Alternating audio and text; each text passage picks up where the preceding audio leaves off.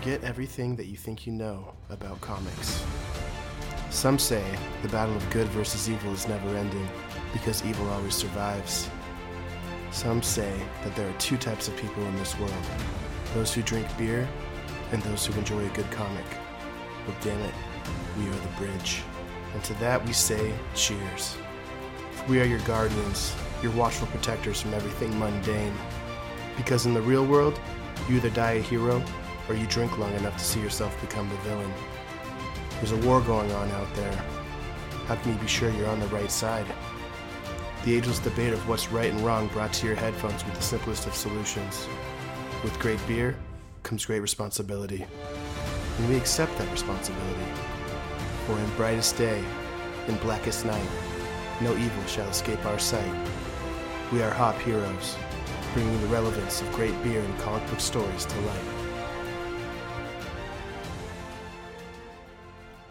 Hello and welcome to another edition of Hop Heroes, the show where we talk about our favorite drinks and our favorite heroes. I am your host, Jordin Arith, and with me, as always, we have talented artist, comic enthusiast, and Trekkie head, J.R. Gonzalez. What's up, baby? Uh, what up, yo? How's how's your day been? Thank you for mentioning my shirt. Not a lot of people like this shirt for some reason. Who Like, doesn't like that shirt? That shirt's fantastic. I don't know. I Is that know, Kirk with shades on it. too, or who is that? It's Kirk with shades. It's like a light blue color, and at the bottom he says, um, "So hard." Trek so hard, yeah, dude. That's fucking sick. I would rep that shirt tough. Whoever says they don't like it has has poor taste. Um, Yeah, they do. my day's been pretty uh, uneventful, but also found a way to make it exhausting. It's once again 100 That's degrees. that sounds yeah. shitty. yeah, it's 100 degrees in Seattle uh, still, and I wanted to be productive today, so I I, cl- I did a deep clean in my apartment, and uh, you know, got on my hands and knees and scrubbed floorboards, mopped the entire place, dusted, washed all my sheets. I mean, I. I went I went ham on the productivity I like. Uh, when I had this, and I and I mean the part of the reason was I didn't do shit yesterday really either, and uh, the reason being is I just came off a three day tuna fishing trip, um, Ooh, fun. T- attempted tuna fishing trip. We we were going for tuna. that was the one, pretty much the one species in the sea we didn't see, but um, got a lot of rockfish and got a lot of uh, king salmon. So it was a it was a freaking blast uh, down in Westport. And one thing I will say, I've never been seventy miles out uh, in the ocean on like a small charter charter boat. I am not built for the sea. My ancestors were not seamen they were seamen at one point. We were all seamen at one point, but they were not seamen because I don't think I was born to be on the water. I mean, if you, I'm a Virgo, which is an Earth sign. My last name is Aerith, which literally means Earth. So I think that I'm just meant to be grounded on land uh, because I, I get I, I have gotten seasick every time I've gone fishing in Cabo for marlin, and then going on this tuna trip, I was a little like, okay, I'm gonna get seasick. You know, it's gonna happen, but I'll power through. It was a work trip, so I don't want to, you know, be that guy. Um, but I got this guy named William was uh, kind of leading us on this trip. He's one of our accounts, and he uh, found this black market uh, Dramamine type pill called Gravol that you can only buy online or in Canada. And he's like, this Okay. is, this is what works. And I was like, all right, I'll try it because I've tried Dramamine, didn't work. And so me and my my boss, uh, he he took it as well. And my boss is the he's he's one of my idols. He's like my mentor and uh, I worked with him in Alaska, and he brought me back down here in Bellevue. And he's he's he's very stoic. Um, he's almost got that that Gosling esque, you know, about him, where he's just like, you know, he knows what he's talking about. Yeah. But uh, he's also a he's like known for being uh, a legendary, like punctual, dependable employee. Like, he's never he's been worked like one of his claim to fame. He's worked with the company 14 years and never called out a day. And he always Wow. talks about that when like comes people like not showing up on time and stuff. And so me and him were going on this trip, and he's never gotten seasick. I always get seasick, so we both took the pill just to be safe. And we get out there, and like an hour and a half in, he's over the hall just puking on the side the entire. and we're out there for 12 hours, and he was doing that from an hour and a half in, all the like the entire day. And this guy was just green from the start. I've never seen him so vulnerable, but it just looked fucking miserable. And I felt fine, and I always get sick. Wow. So the Gravol worked, um, but then like after like ten hours, it kind of wears off, and then I started getting it. You know, there's the Yeah. rocking of the ocean. But all in all, it was a fucking blast, and I got a ton of fish. And I don't know if you saw my tutorial I put on on my IG story. We did. Night. Amber thought it was very cute. Oh. and she loved it. I was going for informative, but I'll take cute. That works. That works. um, yeah, fish tacos had that last night, so it was delicious. But yeah, so that's why I, I, I didn't do shit yesterday, and I didn't really do anything today, but I, I want to be somewhat productive. Um, I like it. Yeah, that's my long-winded fun. answer. What have you been up to? Um, it's been busy. You know, I, I feel like I can't get stuff done. That's how busy um items and items just pile up on your on your to do list. What are you and so, talking about? um, Last time we talked, you were like, "Yep." So we sat on the deck, and then we grilled on the deck, and yeah, then we looked at that the was stars on the literally last Friday. This is a new episode uh, where we in a week. are change. Uh, my job just seems to get busier and busier. Summertime, um, stores getting busier. So with Action City, you know, online with eBay's and you know stuff like that. Uh, and so yeah, it's just been one of those weeks where I have not been able to like relax or do anything to myself. So I can't even play with myself because I have no time to winkle dinkle down there. Oh um, goodness, how can you survive? I know. I don't know. I just just keep going. Um, but today we went to the the Lego store, August first. Uh, kind of posted the line today, which was massive. I saw that. What was this big release? What was Lego? I didn't Uh, know. so Legos had a ton of stuff come out today. I guess it's been a while since um, any new sets have come out, and I was told about 150 ish plus of new sets came out today. We're talking. Um, reason we go is Amber loves Lego uh, Mario Legos, and so she we go and get all the the new stuff that came out, which is all Luigi stuff. Um, about a year ago, a year and a half ago, it was all Mario. Now it's all Luigi, and then they put all these sets together, and you can actually play it like it's the video game, but in Legos form. Oh, Um, Very so cool. yeah, so she's get, you know, that's her thing. She loves Legos. She, I, you know, she puts up with me and my stuff, and so we go and do her stuff, which is Legos. Do you watch Lego Masters? I have not, but I want to. It's How the on fuck every. you gonna be in line at Lego for however many hours, have an obsessed Lego fanatic wife, and not watch Lego Masters? That makes You know, no she sense. just does it. She does it for the game. You know, she doesn't do it for the. uh Oh, She doesn't do it for the me, fame. She's a purist. My, yeah, my she's a, so she. um. So that was my Sunday. It was about two hour line, two hour out, an hour line. Um. Some people were getting testy. Let me tell you, testy in the Lego line. Not gonna Mm. say anybody or mention any type of person. You know, Um, because that's I bet there was an odd amount of ego in that Lego line. Like there always seems Oh to my. be in those, those kind of places. just ridiculous. Like, I mean, the, I feel bad for the Lego employees because you're you're dealing with like two to three hundred people, right? And Mhm. there's only like four or five of them, and you're trying to control those line. And some of them are like, "She's not paying attention. Move forward." I'm like, I'm not listening to you unless you have a yellow vest. Like, why are you so upset? It's Legos. Like, the store is fun. Like, relax. Bricks are life, dog. Bricks I guess. Um, Yeah. yeah, that's it. So, so what did you end up getting? What was the the big Uh, we bought all the Mario sets, which Okay. was great. Um, there's like a, a Bowser boat that um that you you know that she, we were kind of worried because there was some a limited edition. To, I actually know one of the guy that works there. His named Justin. He goes to the comic book store, follows us on Instagram, you know that kind of stuff. Follows my art, and he was telling me he has a list of items that they had on a clipboard of like, okay, this is what we're short of, and he has to walk down the line and ask people what they were there for and tell them if they had it or not, so that way they didn't waste their uh, day standing in line and then get to the. Well, to that's that's kind of them to to be curt like courteous to the people at the back of the line. You know that would be Yeah, the worst. It, it's it's nice, but it's also like the disappointment in some of the people when they find out their stuff is They've already out. been waiting and it's sold out. Yeah, yeah, it's yeah. like uh that sucks. So, um, but yeah, we got what we wanted. We got what you know, you know. I've gotten different. I've never really. I hardly get stuff from there, but I've gotten stuff before. Um, but this time I, we were just for there for Amber. Well, that's so Different. sweet of you. And Yeah, I would highly recommend getting on Lego Masters. I've watched every episode. Will Arnett is a I'm a big fan of Will Arnett and he he crushes it and just the shit they build, man. I did not know bricks could do what they make bricks do. It's it's incredible. yeah, it's Um, pretty fun. But we're not here talking Lego today. We are here talking East of West from Jonathan Hickman, a story that we've been talked about, talking about putting on the show for a while now. JR's been very excited about it, and we figured we finally found a gap in our in our schedule to let's pop it in. And so we will get to that here shortly. But before we do, let's go into beverage breakdown.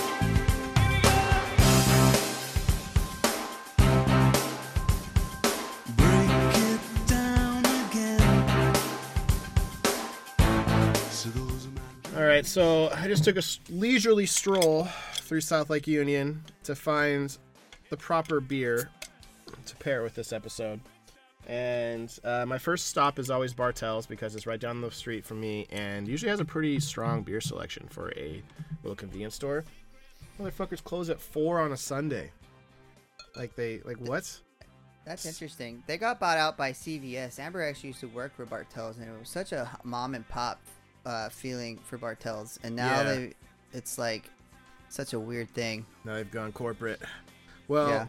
funnily enough, you said CVS was my second stop, and they were open. So uh, maybe Just- maybe they're opposite hours because they own each other now. Who who knows? But uh, I. I was looking for a beer. I didn't know what I was going to find yet. And CVS, while Bartell's has a great beer selection, CVS has like four beers. And one of them was Ollie IPA, which we did last week. So I was like, great. Uh, not going to do Bud Light. And then I looked and I see Apocalypse IPA from 10 Barrel Brewing, which is, couldn't be more perfect for the episode that we're about to do. Um, so That grab that real quick and oh look look at that pour. She's a beaut. Beautiful. She's a beaut, Clark. So, Apocalypse IPA. I've had Ten Barrel. I'm actually a big fan of Ten Barrel. Um, they're located in Bend. Yet another Bend brewery that we've put on the pod. Uh, my buddy, actually, that I was in Walla Walla with a couple weeks ago. Um, my roommate we stayed with in the hotel. He works with the owners of Ten Barrel. He's a financial investor, and he said there's three of the coolest freaking dudes. They started the company in 2006, and they just like to make beer and, and kind of you know hit the slopes and party. And uh, like he went to a, a conference with them and or they were hosting or they were a contributor or a donator and like everybody when they got to their tables there was like hundreds of people here. Everybody's seat had a 24 case of 10 barrel in their seat. So everybody got beer for free from them. So they're That's cool. they're those kind of people yeah. So i was really excited that this, they had this so i could try it.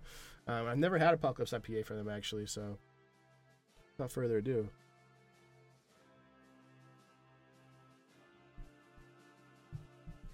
Oh that is tasty. They do not let you down when it comes to their flavor. They are so consistent and it's a west coast ipa so it's not going to be like the hazy new england style. It's more of the bitter piney citrus like sharp. And it's supposed to be kind of something that will cut through all that sweet and all that bullshit when you're out on the like on a bike trail or out uh, you know adventuring hiking whatever. It's not going to be that sweet you don't want that sweetness. You want that kind of earthy you know sharpness and this is what it brings.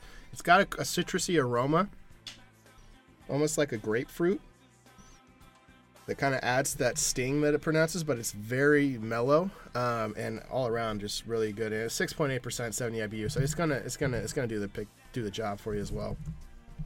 Um, the only thing if i had to say that i was I would want more from when it comes to Ten Barrel is their their logos, their can work and their bottle work. Like this doesn't stick out to me, you know, on the shelf. Like if you see it, it's just big kind of block print and subtle coloring on the bottom and a little bit of a shade on top. I don't know. What do you think? you know, sometimes it's less is more, but I guess with marketing and when you're competing with all the other, um, I do know someone who buys beer because the label kind of sticks out as well. Um, so yeah, I mean, you gotta, I guess, mix it up just a little bit. I guess you know, stand Yeah. out. Your your taste is there. Why not just throw a little bit of shine on it? You know, to make it a little bit more you know, stand out. Because I mean, you, anytime you go down and buy any of these microbrewery beers, I mean, it's colorful. I mean, it's bright. And, Yeah, and it's it's more competitive, more competitive than ever right now. Like, and I'll be honest, Yeah. like that doesn't stick out to me. If I like, I, I had to do it twice over before I saw it because it's just yeah, it doesn't pop. But it's so good that I think they're underselling themselves, and, and I don't think they should go into that you know super like pastel crazy No. neon. Like don't Just like be little bit. yourselves, but maybe you know I don't know, maybe add a little bit more coloring. Like they have some cool shading of trees on the top and the bottom, almost like a Bob Ross painting. I think Yeah. they should just do that up, make that more part of the label, so it really pops. Um, so I that's dig my it. only feedback for the design. But honestly, the beer is delicious and keep crushing it, you guys. Break it down again. See, those are my schemes. So that's our beverage breakdown. Now, before we go into the 60 second synopsis, uh, Jay, I believe you had a little uh, preface you wanted to throw in there to kind of talk Yeah. about the beginning of the of the story. So, uh, East of West is a pretty intricate book. You know, uh, we only read one through five. Uh, story is obviously by Jonathan Hickman. Art is by Nick Dragotta. Um, the art does pop; it does really well. Um, the story was, you know, created in 2013 or published in 2013, and I think it ended in December of 2019. Um, so I completely missed out on buying all the books individually. So, um, which sucks, but I'll live. Um, but I wanted to kind of give this preface because I have this deluxe book that uh, they put out, Image put out, I don't know, a couple years ago, maybe even. Um, and I just bought it this year. And you get to read these panels that Hickman puts in there, and you get to kind of see his notes and um, and it's in script form. So I wanted to read uh, page one, panel one. Before you do, Jr., can you kind of explain to our listeners that might not know J- Hickman, like why is this significant? Like who is Jonathan Hickman? So Jonathan Hickman has been compared to people like Alan Moore, um, and writers of of that like complex story writing. Um, there's political views. I mean, if anybody has read the recently the X Men stuff, House of X, Power of X, um, anything Fantastic Four, you you know that it's so intricate. I mean, you're getting involved in a world that he has created. Um, with timelines, history, political views, religious views, and so um, it's not just about characters. In fact, I think sometimes he gets criticized because he's not character driven; he's story driven. Um, Yeah. But you get lost in his story. So to me, not being so character driven, which maybe he might fall at like a Spider-Man story um, or something like that, because those stories are character driven. But Jonathan Hickman is probably one of the most intricate in-depth writers that you can ever read. I mean, um, I think maybe Rick Remender might come second, um, but there's kind of a gap. I like that those two. comparison. Yeah, I like Yeah. that because Remender is close. But Remender, I would say, invest more in the characters. Um, Yeah, And Hickman's definitely got the political side. I can totally see that in his work. I mean, Yeah. Mhm, absolutely. mhm. Okay, I mean, cool. that's why that House of X and Power of X worked so well with the X Men stuff because it was political. Oh X Men, God, you know, it was his whole so- whole world, and it, but it still Yeah. was relatable. Yeah. Ex- exactly, yeah. So that's who Jonathan Hickman is. If uh, if you haven't heard of him or you haven't read anything, go pick up anything of Jonathan Hickman, and you'll be very, very impressed. And Where would you start? might even be, you know, um, just depends. You know, if you want to read something, um, by your like, you don't want to get too involved, or you don't want to like maybe try and figure out if there's like a past. You know, this East of East of West might be a good one. Um, I love the Secret Wars with Jonathan Hickman, where uh, that came out a couple years ago and kind of ended all the Ultimate Universe. Um, Mm. I saw Ribic as the artist, and that might be a good one to read. It's where all the Earths just combine, all the alternate reality just crumble, and we get one ultimate uh Marvel universe now. That might be a good one if you're looking there. And of course, the House of X Power of X, you know, like I mentioned, that's probably a good story as well. That kind of stand. It's kind of the beginning, a new wave of X Men stuff that's come out. That was kind of the beginning of it. So Yeah, but you don't need to read that. You can just go back and listen to our episodes on it, and you'll get the gist. That's true. You can go back, Yeah. um, but if you want a visual aid, that might help you because the art in there is amazing. It well. is fucking cool. Yeah. All right. Mhm. let's go into that that preface or preface Yeah. or preface or whatever the fuck you say. Yeah. So, somewhere in the former heartland, now wasteland of America, this is Acheron, re-entry point of the four horsemen of apocalypse. Should they be reborn into the world? In a circular pattern, massive organic rock spires of various heights reach into the sky. In the center of this monument is a symbol, a large circle, but still much smaller that that the outer ring with four smaller circles located located equal distance circle should be uh, equal distance around it the four winds the points of a compass. Each smaller circle should be the width of a small humanish creature as that's what's inside. And that's where the four apocalypse come to reborn if they needed to be recreated or if they come back alive. And he he sums up this little kind of place in the desert, kind of like um some kind of worship place, and they come back altar. alive. Altar, yeah. Yeah. Or uh, uh, Stonehenge, kind of reminded me of Stonehenge. Yeah. And that panel, he kind of he's describing to the artist what he wants it to look like, and it's it's kind of great. Um, and in, and in caption it says, "The dream is over." So apocalypse, the four is upon us, and the four horsemen are here to take to make it happen. Um, and that's the panel that I wanted to read because it kind of prefaces our the story, the beginning, right? That's Yeah. actually the beginning of the story. In the beginning of the book, they kind of talk to you about wh- why what this universe is about. It's kind of a an alternate universe where you know the, in Civil War times and um, Native American times where everything's clashing together, and all of a sudden they kind of decide these four like I don't know apostles or type of you know religious icons or something come up with this thing called the message, and the message was not finished, and so later on another apostle kind of like a his name was mao who was banished finish it where the he kind of predicts the end of the world where the apocalypse 3 right but not the third not the third or 3 or not the third Of And the so- three, not but not the th- the third. yeah. Yeah. of the 3 but of not the third yeah. and where he kind of throws a prophecy out where it's, where where you jump in and that's where it starts this the the story Yeah. So uh you guys get all that? That's that's that's just the opening scenes and it's this is not now that you say House of X and everything like with Hickman, it, like it's it makes so much sense because I feel like his stories kind of, you know, unveil more and more and more as you get deeper into it.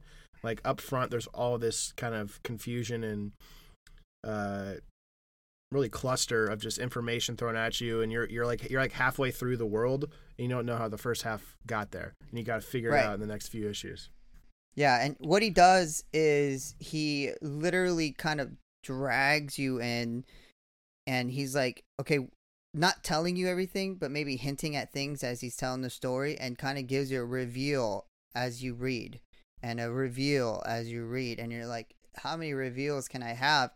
Honestly, infinity. You know what I mean? And I think that's what's so great about Hickman is because he draws you in constantly, you know. It's not like M Night where you get one reveal at the end and then that's the kind of you know. okay the- we're not going to use this platform to bash M Night he I'm not bashing M Night. I'm just saying it's a different. have you seen old reveals. have you seen old yet it just came out in his new movie I have not seen old. I want to see it Is it- it looks uh, good I wouldn't watch, watch it and throw it on the mic. yeah I watched a Quiet Place 2 last night actually that was pretty cool How was that? it was good yeah it was predictable but it was good um Okay. But yeah, I agree. I think Hickman has a good idea, and, and he's not revealing stuff like it's not like a you know early two thousands, early late nineties soap opera where, oh my God, Jenny's pregnant. Like it's not those kind of reveals. Like these reveals are so strategic that you could tell they were already planned from the beginning. Like he has such a a long cast for his timeline, and he has all these little milestones along the way that are all pre-planned, and that you can tell that they all come like naturally and they're not forced, which is really really hard Right. to do. How much how often he does it. Right. Quite often.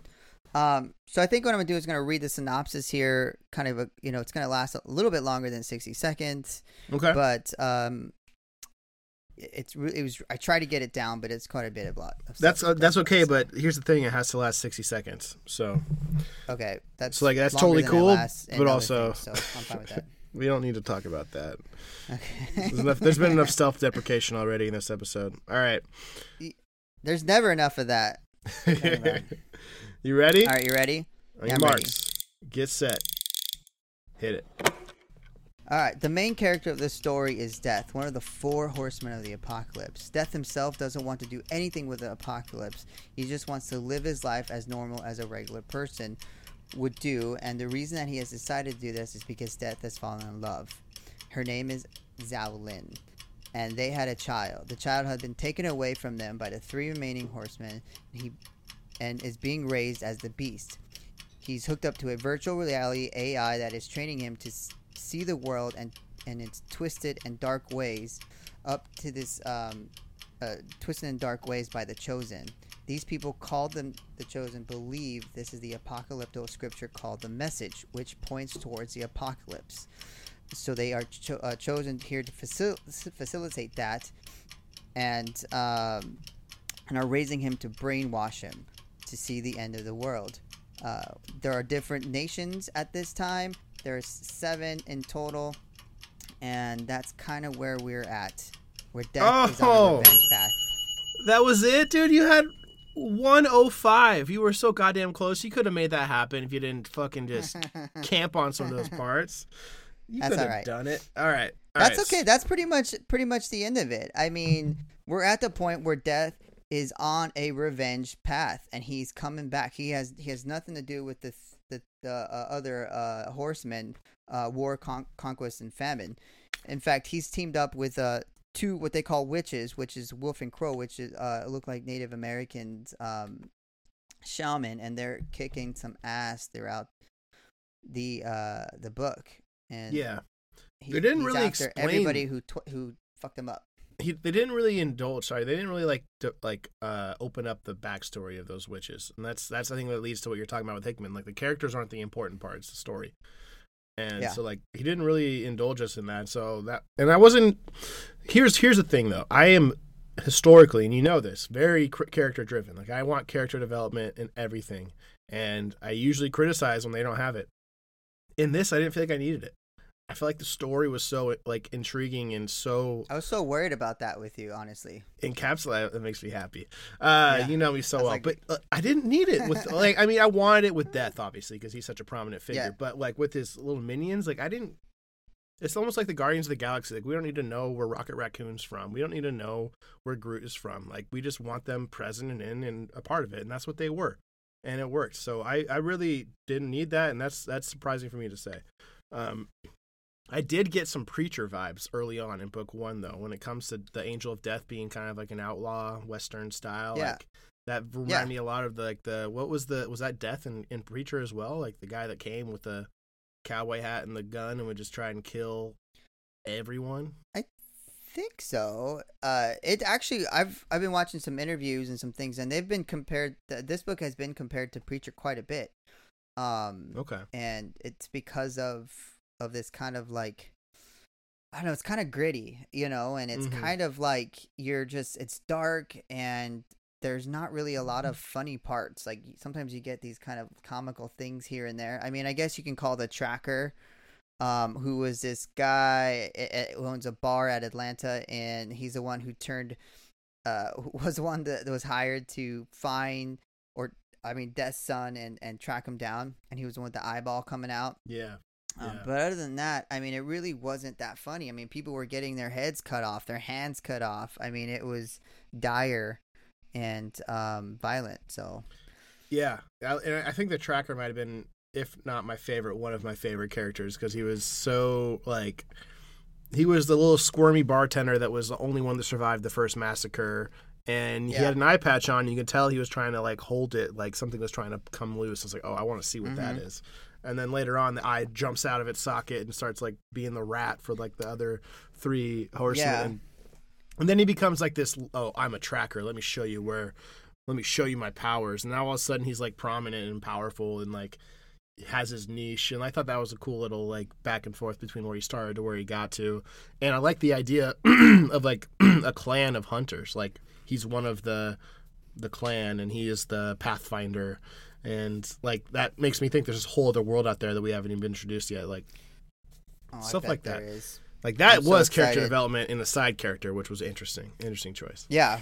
Yeah, it, it was such a great little like niche because in the beginning of the book they don't tell you who the tracker is. They just Mm-mm. give you this like you're saying they're just kind of this guy that's gonna he's met death again. He's like, "Oh crap, you're back." And later on we figure out what he did and death let him live because he had some secrets. Um which is which tells me do you bargain with death? You know, sounds like in this story you can bargain with death and how how much of that takes away from you if you keep doing that.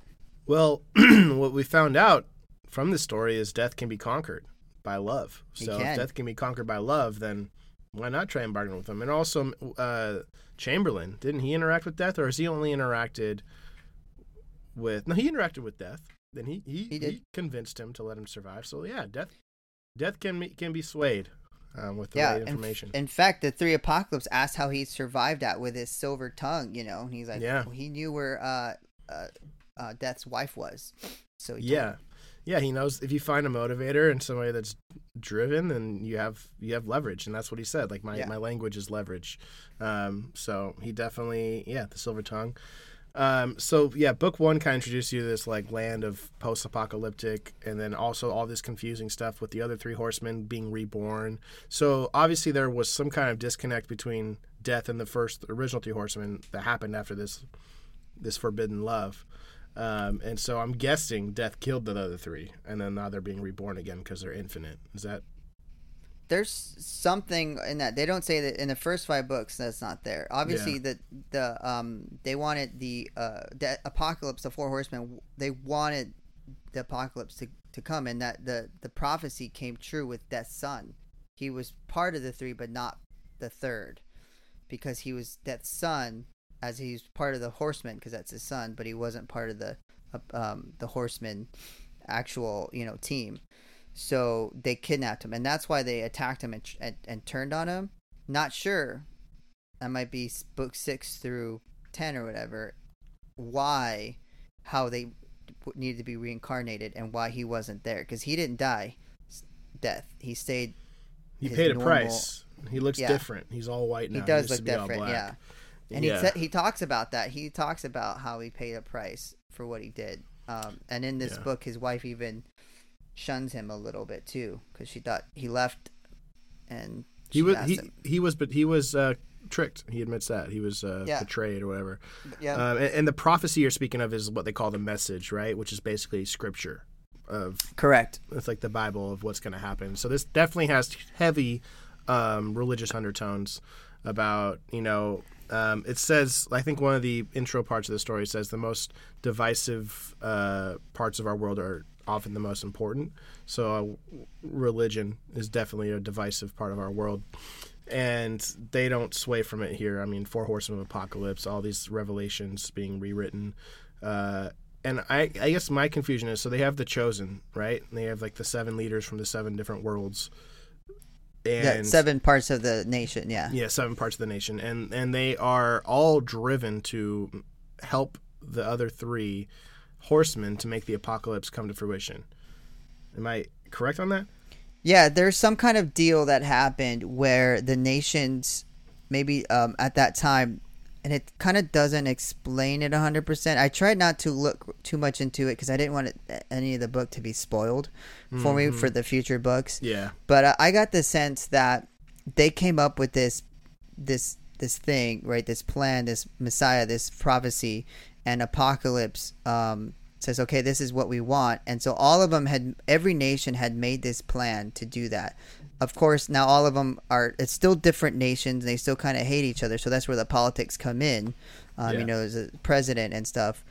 But they all had this agenda of, okay, now it's, we've, we've taken our time. Here's what here's what next the apocalypse and maybe there's a promise that that they prom you know that they give them particularly to these leaders so yeah there's some kind of I, i'm going to say promise that's been given and now some of them are changing their mind like chamberlain like maybe i don't want to be a part of the apocalypse apocalypse uh, the you know death doesn't want apocalypse to happen anymore because now he has something to look forward to you know yeah. So there's this prophecy, and yeah, when they when they introduce because obviously death comes and murks the first president, um, cuts his head off and destroys all of his soldiers, and then they Yeah. reintroduce a new president, and it has to be a believer. Um, because the old president was definitely not a believer, so Right. that tells me that there yeah so there is some kind of promise so you think that the chosen have been promised maybe like an afterlife if they make sure the apocalypse I would think so too. I mean, this is 200 years later from when the message came out, and uh, in fact, you know, so who knows what kind of situation where there maybe there's a gift or there's afterlife, there's immortality. Maybe you know, instead of kind of like instead of fighting against the devil, you become the devil's right hand man or something. You know what I mean? And you get to be there um, it's just it's so hard to predict Hickman stuff. So yeah i think we're um, playing a game that we shouldn't be playing right now Yeah, but I I think there's something there, and they didn't talk about that in the first five books, but they are hinting at stuff of that nature, um, and so that's why for research for us it was really hard because there's so much out there about Hickman and this story. But it the, a lot of the the story has ended two years ago, so it's like for us we're like okay, don't want to go too far because we want to continue to enjoy the book. yeah yeah and you, it's like your first inkling is to see what this means what like how's this explained and if you in, if you're reading the first one and you look ahead online or something like you're ruining everything like You gotta Yeah. read this because like that's that's the entire style of Hickman is Yeah, Little- it's that reveal crap that he likes to do to you. Easter yeah, along the way. Yeah, sucks you in. exactly. So let's talk about Miss Death. Uh, Xiaolian, is that how you pronounce her name? That's how I say it. I've heard other people say it differently, but let us So know if we say it wrong. She's one of the Mao family, um, which is uh, in which country or which nation? So New Shanghai, which is in San Francisco, okay. and basically China. So why are all these nations in the in the North America? Like what? You know, I don't know. There's there's a difference in each one. You know, the the Union uh, of the um, uh, United States of America. Their motto is "In God We Trust," um, and that's like portioned up. Then you've got the Confederacy, which is like the South part. So this is like the Civil War, where everything just seems to be. Um, Well, they did say that the first uh, awakening, whatever, occurred during the Civil War. So, like, I guess maybe that's saying that political views never progressed from the Civil War times. Right. And I'm assuming the rest of the world either is uh, a dystopia and not livable, and this was the last land available, or maybe we destroyed it, you know, as we fought. You know, again, it's one of those things. You're like, what happened? Where's the rest of the world? yet. And then, yeah, yeah, and you're like, um, I mean, the Texas is its own. of course, of station. course. Sounds. The I mean, it all adds up. Yeah the it. lone star of freedom um and that one actually we haven't got to that part yet in the book so we haven't seen some texans yet No, we haven't seen the uh, Badlands yet either, have we? I'm excited for. That. We haven't seen the badlands uh the nation the the nation of the american endless motto is verify um they look more of um native americans on that part you know so then you got like the new orleans has its own maybe because of the french Yeah. um Maybe the Louisiana. So maybe they just. So I think he done this play on history, which is great. Um, but I have all these little things. I just was like, oh, I'm reading further into the book without actually reading into the book. So, but Yeah, we're it's still having fun. We're still having fun hard. guessing. I think it's fun. Understand? You know, we're.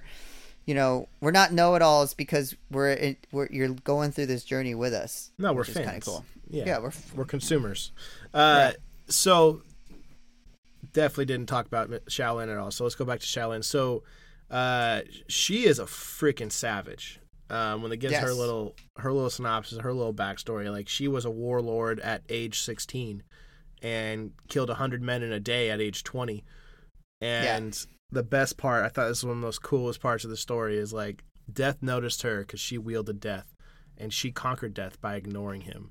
And I was like, Yeah. oh my god! It's like you got the 16 year old cold shoulder in fucking high school, and it worked. Uh, if it works on death, like who won't it work on? And then he came to her with a gift, and it was some blade or something, I believe. And then her her return was to spend the night with him out in the desert, and, and then love happened. And I think that's so fucking like, what a badass Xiaolian Yeah. is.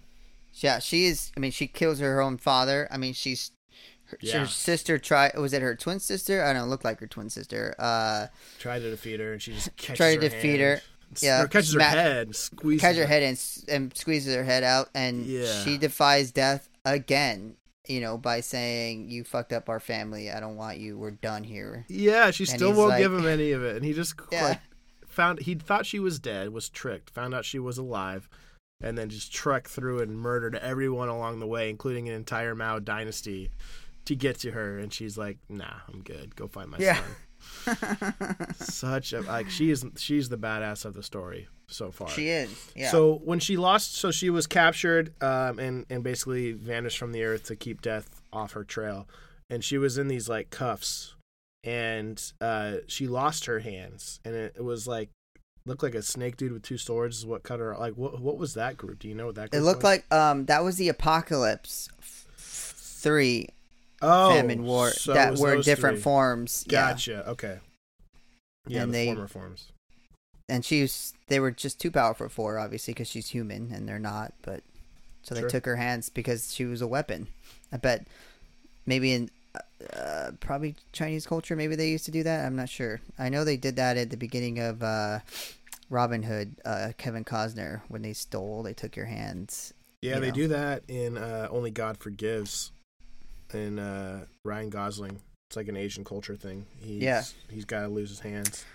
So, um, Hickman's so smart. I mean, he literally is putting history in comic books. It's Yeah. great. dude, the more we talk about, it, the more impressed I get. Okay, so Yeah. so when when Death Death admits he was tricked and, and betrayed, and he he left her with her son, that was the other three horsemen that probably tricked him to get her isolated, take the son. Lied. Yeah. and then- okay, and that was in, in their in their thought process. That was to make the prophecy of the message to come to fruition because they needed the beast, the son of Yes. the, son of death. Yeah. Okay, all right. So it's it's all it makes sense in the comic and it makes you know literature sense too. So that's interesting. Yeah. Um, the bummer I had was fuck. I want to keep reading. It ends at like the best part. Death's gonna go find his son. And It does, yeah. it's this- Cliffhanger. this kid in like this dome being tested on and being sounds like he's a computer almost he can recite pretty much any philosophy when they're qu- quizzing him and everything That yeah, was- they have him hooked up, you know, to this like like I said, this AI machine, and um, he's just he looks demonic. I mean, he looks like the future, but also he could he's from you know he's part of the past, so it's like really weird, yeah you know. Yeah. so a lot of pieces of tie in here and also it's the guy from texas i believe that's having second guesses about what they're doing about their plan That's Bell. yeah, Bell, and he's like talking uh, to Chamberlain, and he's like, "I'm I'm gonna go try and fix this." And he goes, "Well, everything's destined already." He goes, "Well, if we're already damned, why not give it a shot?"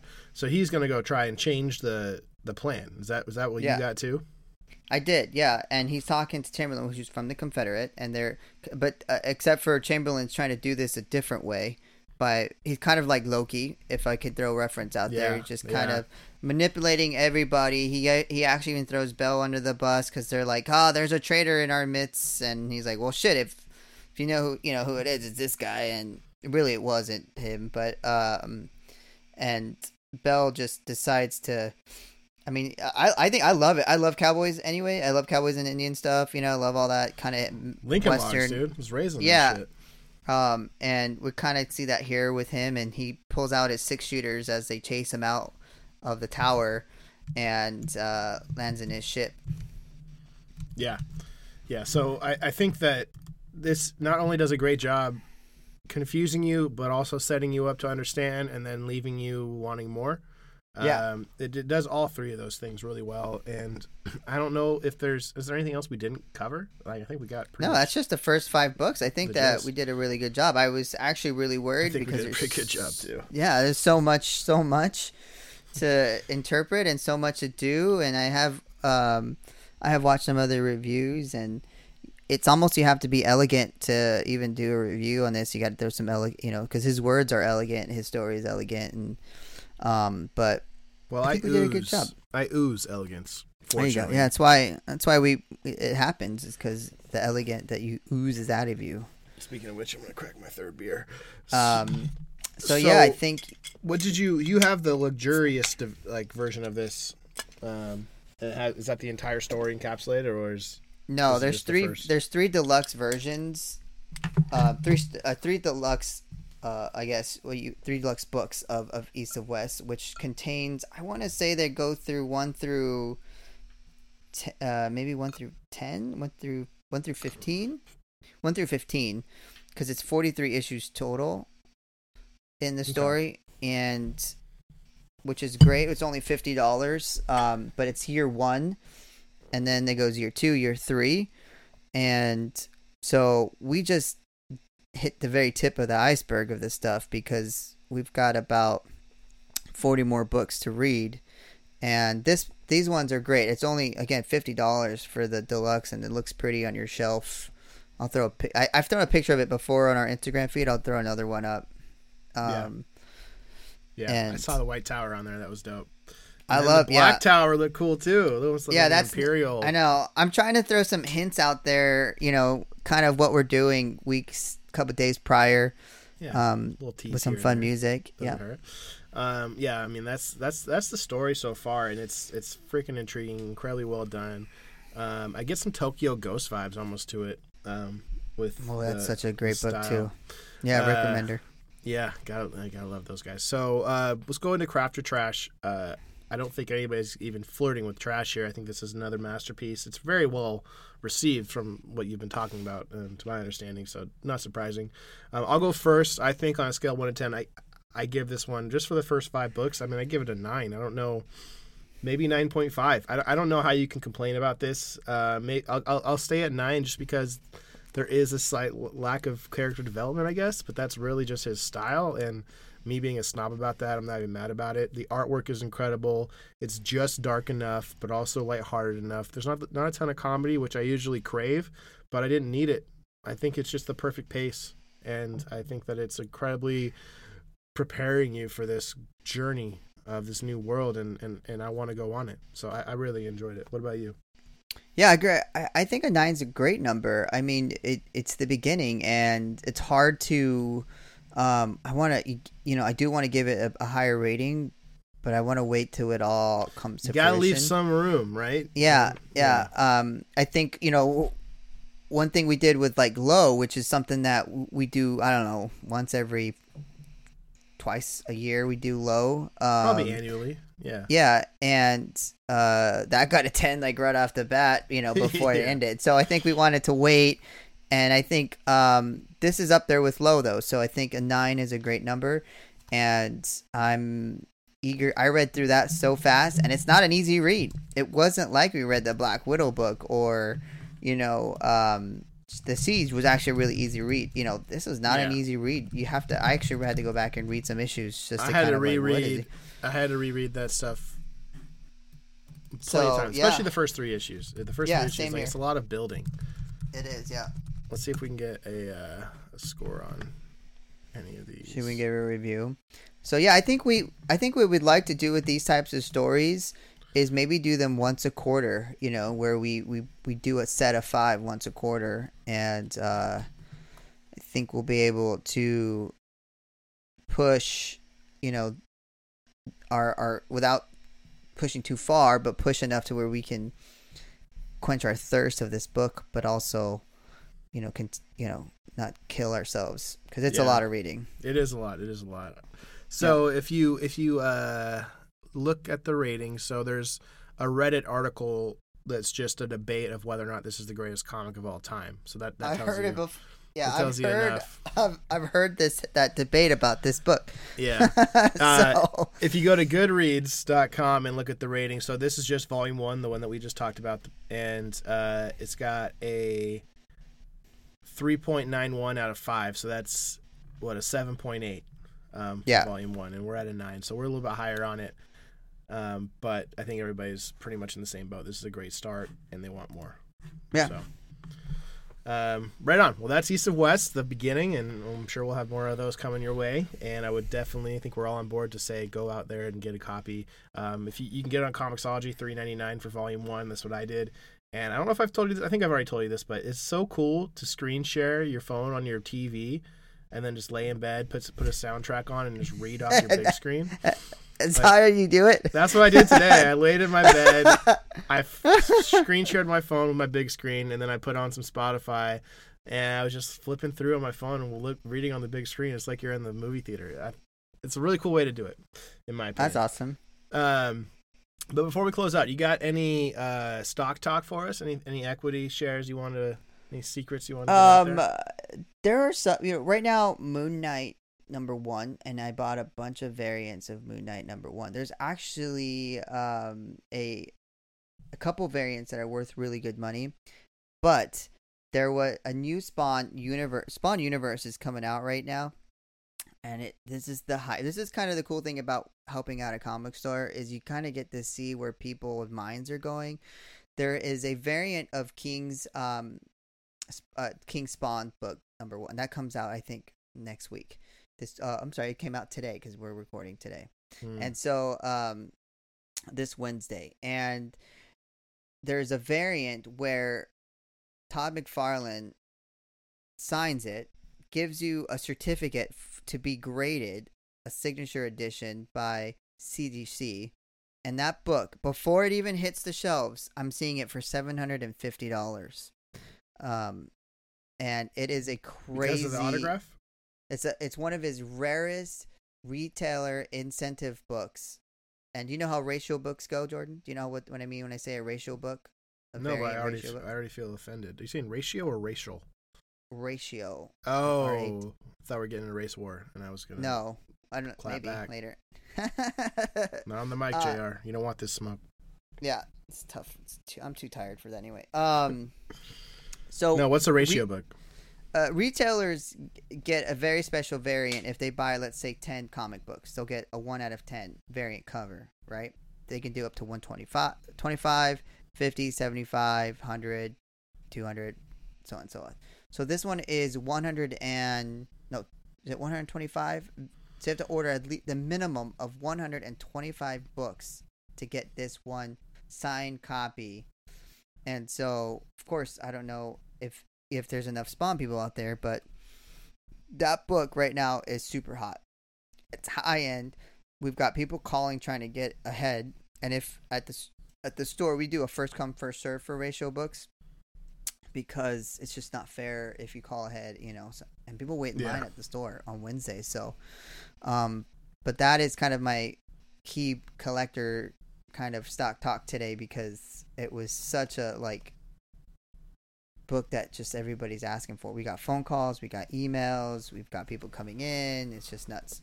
So it comes out this Wednesday, August. What's that? Fourth. Yes. Um, it's seven hundred bucks already. Is what you're saying?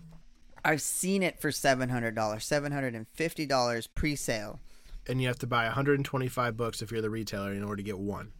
to get one. So how many of these you think, with your understanding of the business and the industry, how many of these are going to be available at a comic book store on average?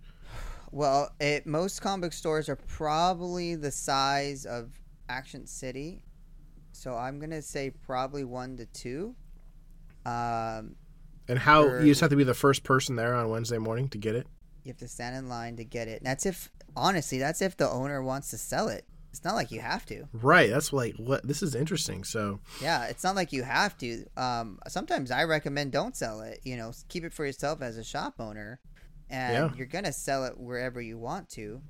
Um, and sometimes it's just easier because there's so many people asking for it. It's like, hey, it's just not available here. Um, so are they selling really- it? Is Doug selling it? You know, he doesn't even remember if he ordered enough. He doesn't. he doesn't remember. Fucking If- Doug. I He know. does't even remember. He doesn't even remember he ordered enough, but he also I don't know if there's enough Spawn uh, fans for him to do that. You know, I don't get Spawn. Um, That's the risk, I guess, right? Because you you, you you take the risk. You have to buy 125 books, so you have to sell those, and hope that they're going to sell just to get this one book, and then you might have to sell that, and that's Yeah. So that's Yeah. interesting. That's that's a gamble, Yeah. but you're you're recommending to get that book if you have the opportunity. If you have the opportunity, that book is just gonna climb because um, go to uh, Todd McFarlane's uh, Instagram page and he talks about it. It is going to be his rarest variant ratio book ever, and they're giving you a basically a coupon to get it graded for free. So they give you this That piece of cool. paper with a number, and then you t- you mail it to CGC, and they they grade it for you, and they bring it back what if you buy it brand new? Don't take it out of the package. Send it in to get graded with a free coupon, and they're like, "Yeah, it's like a seven. Yeah, you never be even so pissed. opened it. Oh my god, you spend the seven fifty to buy yeah. it. Um, Can you imagine Like, it gets damaged in shipping or some shit? Uh, I've seen that happen. I've I've actually won a Venom three, and the comic book store sent me pictures like, "Hey, we don't want to give you this book because they damaged it putting it in the uh, slab. So we're Oh, gonna wait till we got another one." So I've seen that happen, and so. Yeah, I, I could I would think I would be really pissed, but I mean that's for the high end people. I mean that's for doctors who collect comic books, or you know Or- people with Or us. We're bougie or as yeah, fuck. or dude. us. Look yeah, us. well, sure. We'll Look at me sitting in a closet. I'm bougie as fuck. so, yeah, uh, this is an authentic autograph. Then the ones he's signing, it's it's not like a copy or a print. Nope. It's him physically it's signing his these. signing it, and it, you're getting a free CGC coupon. It's COA, That's awesome. Certificate of Authentication. Right on. Well, you heard it here, doctors and, and fellow yacht owners. If you want a seven hundred dollar comic that's Spawn that's gonna blow up, look no further than today. Go to your go to your store, and if you're not the first one there, then it might not be there. But with that price, it might be available to you still, depending on your market. Yeah. Um, right on, man. Well, anything you want to plug before we close out here, then? Um, no, that's it for this week. You know, we do have some stuff coming up, um, but nothing actually booked yet. So I don't want to say yet. I want to wait. Just getting a little, little cock tease, a little flirt out there. Okay. Yeah, a little bit. Well, uh, as always, thank you for listening and follow us at Hop Heroes Pod on Instagram and Twitter. Uh, if you're not already, please subscribe, leave a review on uh, any platform that you listen to that you can find us, which we're on all, and uh, tell your friends. You know, try and spread the word. So, thank you so much for listening this week. We'll catch you all next week. See you.